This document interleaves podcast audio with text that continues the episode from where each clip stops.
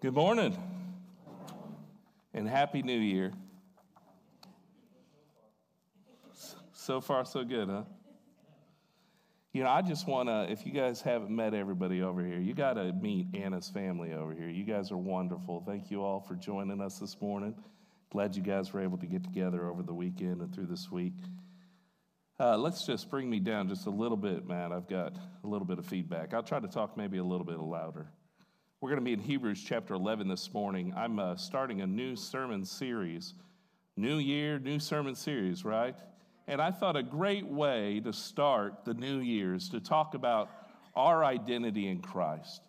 A way for us to be encouraged, but also challenged uh, to be more like Jesus, because that's what He's created us to do.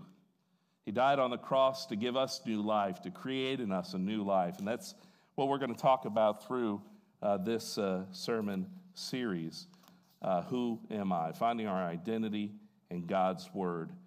And I love this passage in Hebrews chapter 11. Specifically, in this chapter, we talk about the people of faith. Uh, but listen to how the writer of Hebrews just really brings out the truth behind these, uh, these heroes of the faith and what their lives represented in chapter 11 and starting in verse 13, he said, All these people, they were still living by faith when they died. And they did not receive the things promised. They only saw them and welcomed them from a distance. And they admitted that they were aliens and strangers on earth. And people who say such things show that they are looking for a country of their own. If they had been looking, uh, thinking of a country they left, they would have had an opportunity to return. Instead, they were longing for a better country, a heavenly one, and therefore God is not ashamed to be called their God, for he has prepared a city for them. Uh, let's pray over this passage and, and, have a conversation about it. Uh, Father God, we we just want to say thank you uh, for all that you have done for us, uh, for wrapping up 2022 and, and bringing us into this new year. And as we study your word this morning, I pray that, that you will give us insight, that by the power of your Holy Spirit, uh, you'll just move in such a way that we can be transformed uh, by your word. And we pray these things in Jesus' name. Amen.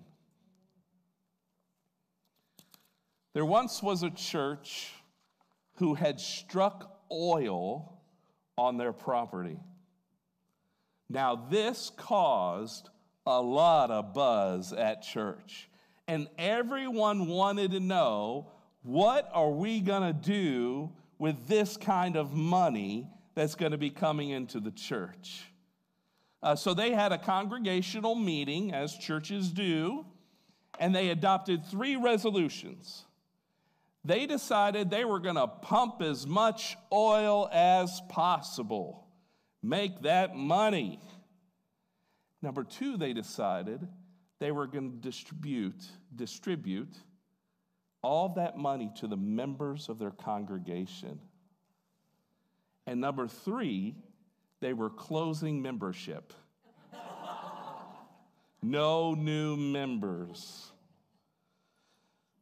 Uh, it's a fun story, obviously, not a true story, but it doesn't settle well with me.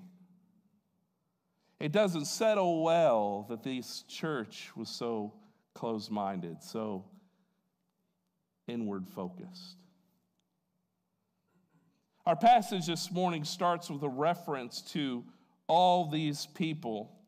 And the writer of Hebrews chapter 11 highlights these heroes of the faith people like Abraham, Joseph, Moses, David, who lived as aliens in this world, lived as strangers, as foreigners in this world, on this earth.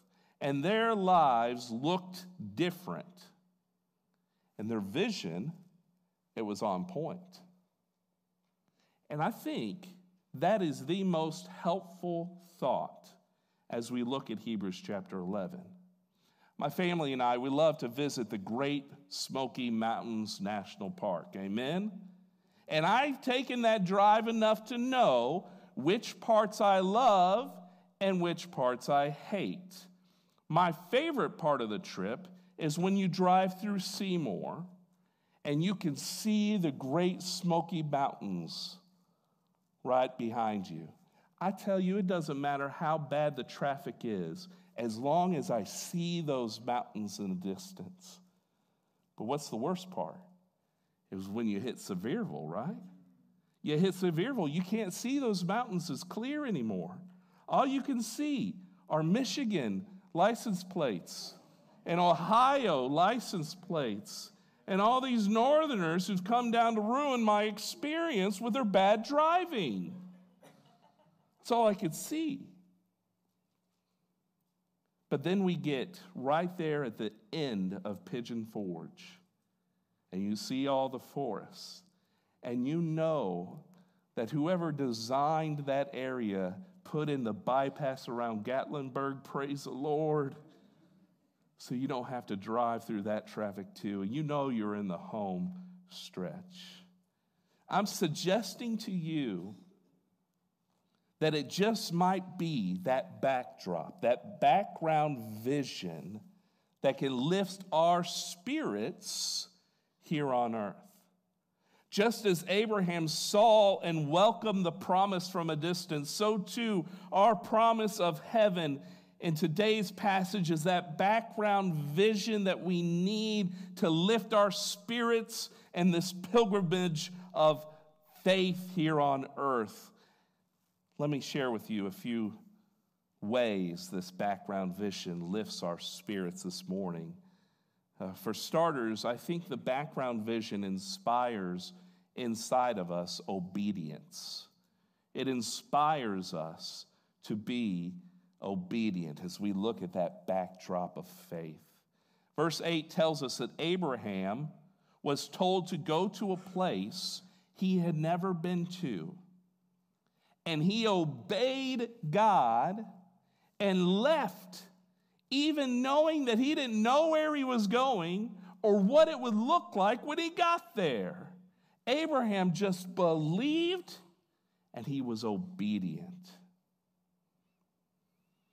There were three laborers who were making bricks in the hot desert sun.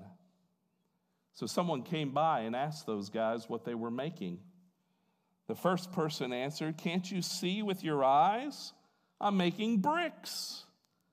The second person answered, I believe I'm making an important wall. And the third person paused as he was making those bricks to answer, I'm building a beautiful cathedral, one that's going to be the most beautiful cathedral the world has ever seen. It's all about seeing that backdrop that inspires us to be obedient. This week in the Bible app, the verse of the day spoke to me on this topic, and it was from the same book of Hebrews, starting verse 23. It says, Let us hold unswervingly to the hope that we profess. For he, that is God, who promised, he is faithful. And let us consider how we can spur one another on towards love, towards good deeds. And let us not give up meeting together as some are in a habit of doing, but let us encourage one another all the more as we see the day approaching. As we pilgrim through this world as aliens and strangers, it's important that we continue to gather together, encourage one another to be inspired to be obedient. We need each other. And I think we need these words to be repeated often. As we are aliens and strangers on earth, I think it also encourages us to be generous. I think we're encouraged to be generous, it encourages uh, generosity. As aliens and pilgrims on this earth, we understand that nothing we accumulate here on earth will go with us into heaven, Chuck Swindoll tells a story of a preacher by the name of Ray Stedman who traveled across the country for weeks of meetings. The only problem was his baggage did not follow him. So he needed a couple suits. He went down to the local thrift store. He told the salesman, I'd like to get a couple suits, and he smiled. He said, I actually have a brand new rack of them, but I need you to know that it came from the local mortuary. They've been cleaned and pressed, but it came from the mortuary. There's nothing wrong with them. And so Stedman said, Well, that's fine. And he bought all the suits he could for 25 bucks a piece, got back to his room, got dressed, and as he was putting his keys in his pocket, he realized the pockets were sewn shut. Dead people, they don't carry stuff with them when they die, do they? I often think about the encounter Jesus has with that rich young ruler. That young man approaches Jesus and asks him what he's got to do to be saved. Look at that backdrop. What can I do to be obedient? And like us, the rich young man longed for a better place than here on earth. And Jesus told him to obey the commandments like don't murder, don't steal, honor your father and mother. And the young man said, I've been doing all this since I was a boy. Can you hear a 25 year old man saying that? But Jesus knew in his heart and knew he wasn't really an alien and stranger on earth. And so he said, One thing you lack go and sell everything you have and give it to the poor, and you will have treasure in heaven.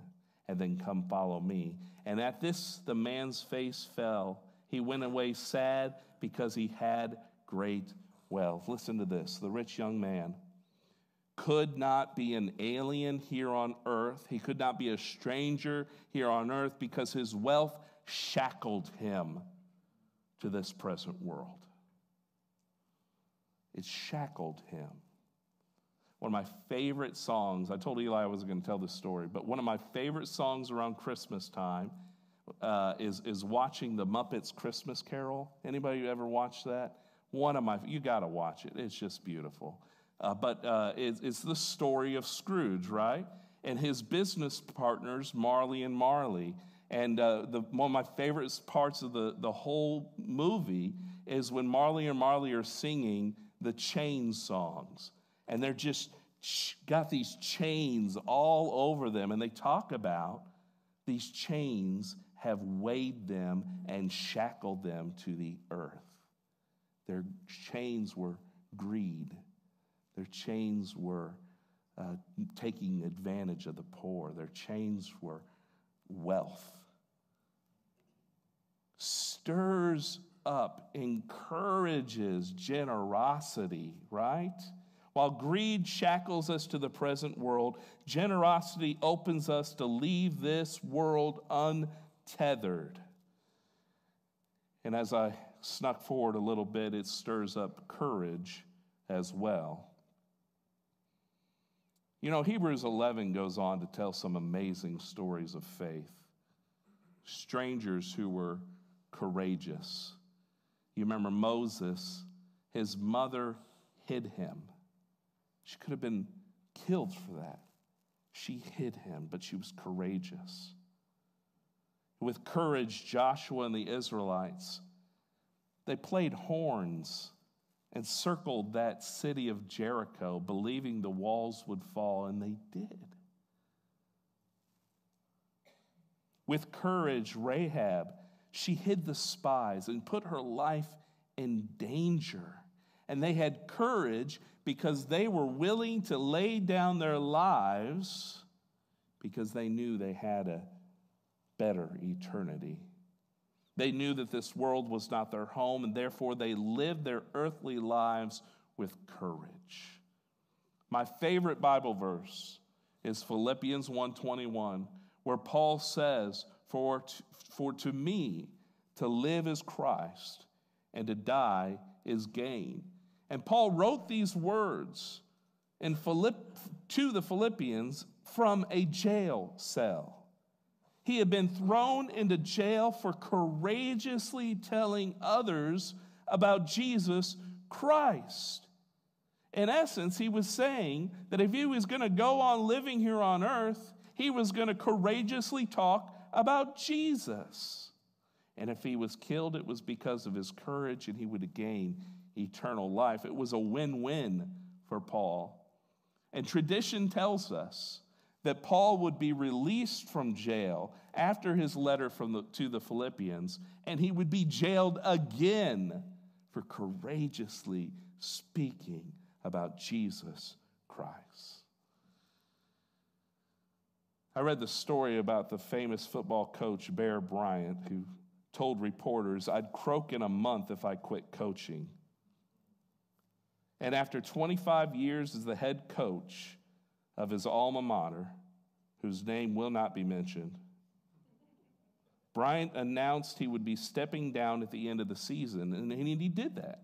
On December 29th, 1982, he coached his team for the last time in the Liberty Bowl and beat the Fighting Illini 21 to 15. And less than a month later, he passed away.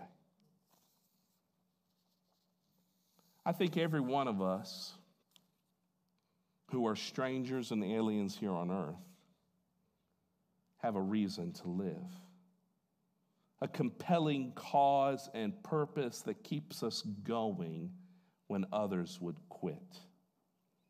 We face obstacles that hinder us, that make life difficult. Some people allow those obstacles to stop them, others overcome. The difference is not the obstacles, it's the determination and drive of the person who faces those obstacles. And as aliens and strangers here on earth, we inspire, we are inspired to be obedient, encouraged to be generous, and stirred up to be courageous as we pilgrim to our final destination. Don't get shackled to this temporary home or persuaded to stay. There was a homeowner who was just kind of getting tired of his house. He'd lived there for many, many years. And the more he looked around at his house and the years and the neighborhood, he decided he wanted to be somewhere else. His critical eyes saw things that needed to be done, and he decided it was time to sell and, and move on. And so he hired a professional realtor to come in and look the place over give them some pointers, begin advertising for the home to be sold. The realtor took some notes, suggested basic cleanup, whatever. Uh, but she wrote this ad It's a spacious home in a well looked after condition. No renovations required here. There's bright rooms with lots of windows, comfortable living areas, solid foundation, good roof, simple yet pleasant garden, lots of open, grassy backyard for the family to enjoy. A lovely deck for evenings of entertaining with friends. You can even watch the sunset over the park. It's located in a safe, quiet neighborhood with all the amenities close by. Come and see for your house, yourself what this home has to offer. It won't last long.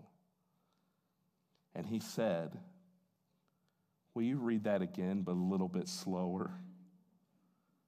And so she did, and the owner soaked it up, every word about that house, and he said, That's everything I've ever wanted in a home. I'm going to stay right here. That poor realtor was hoping for some money.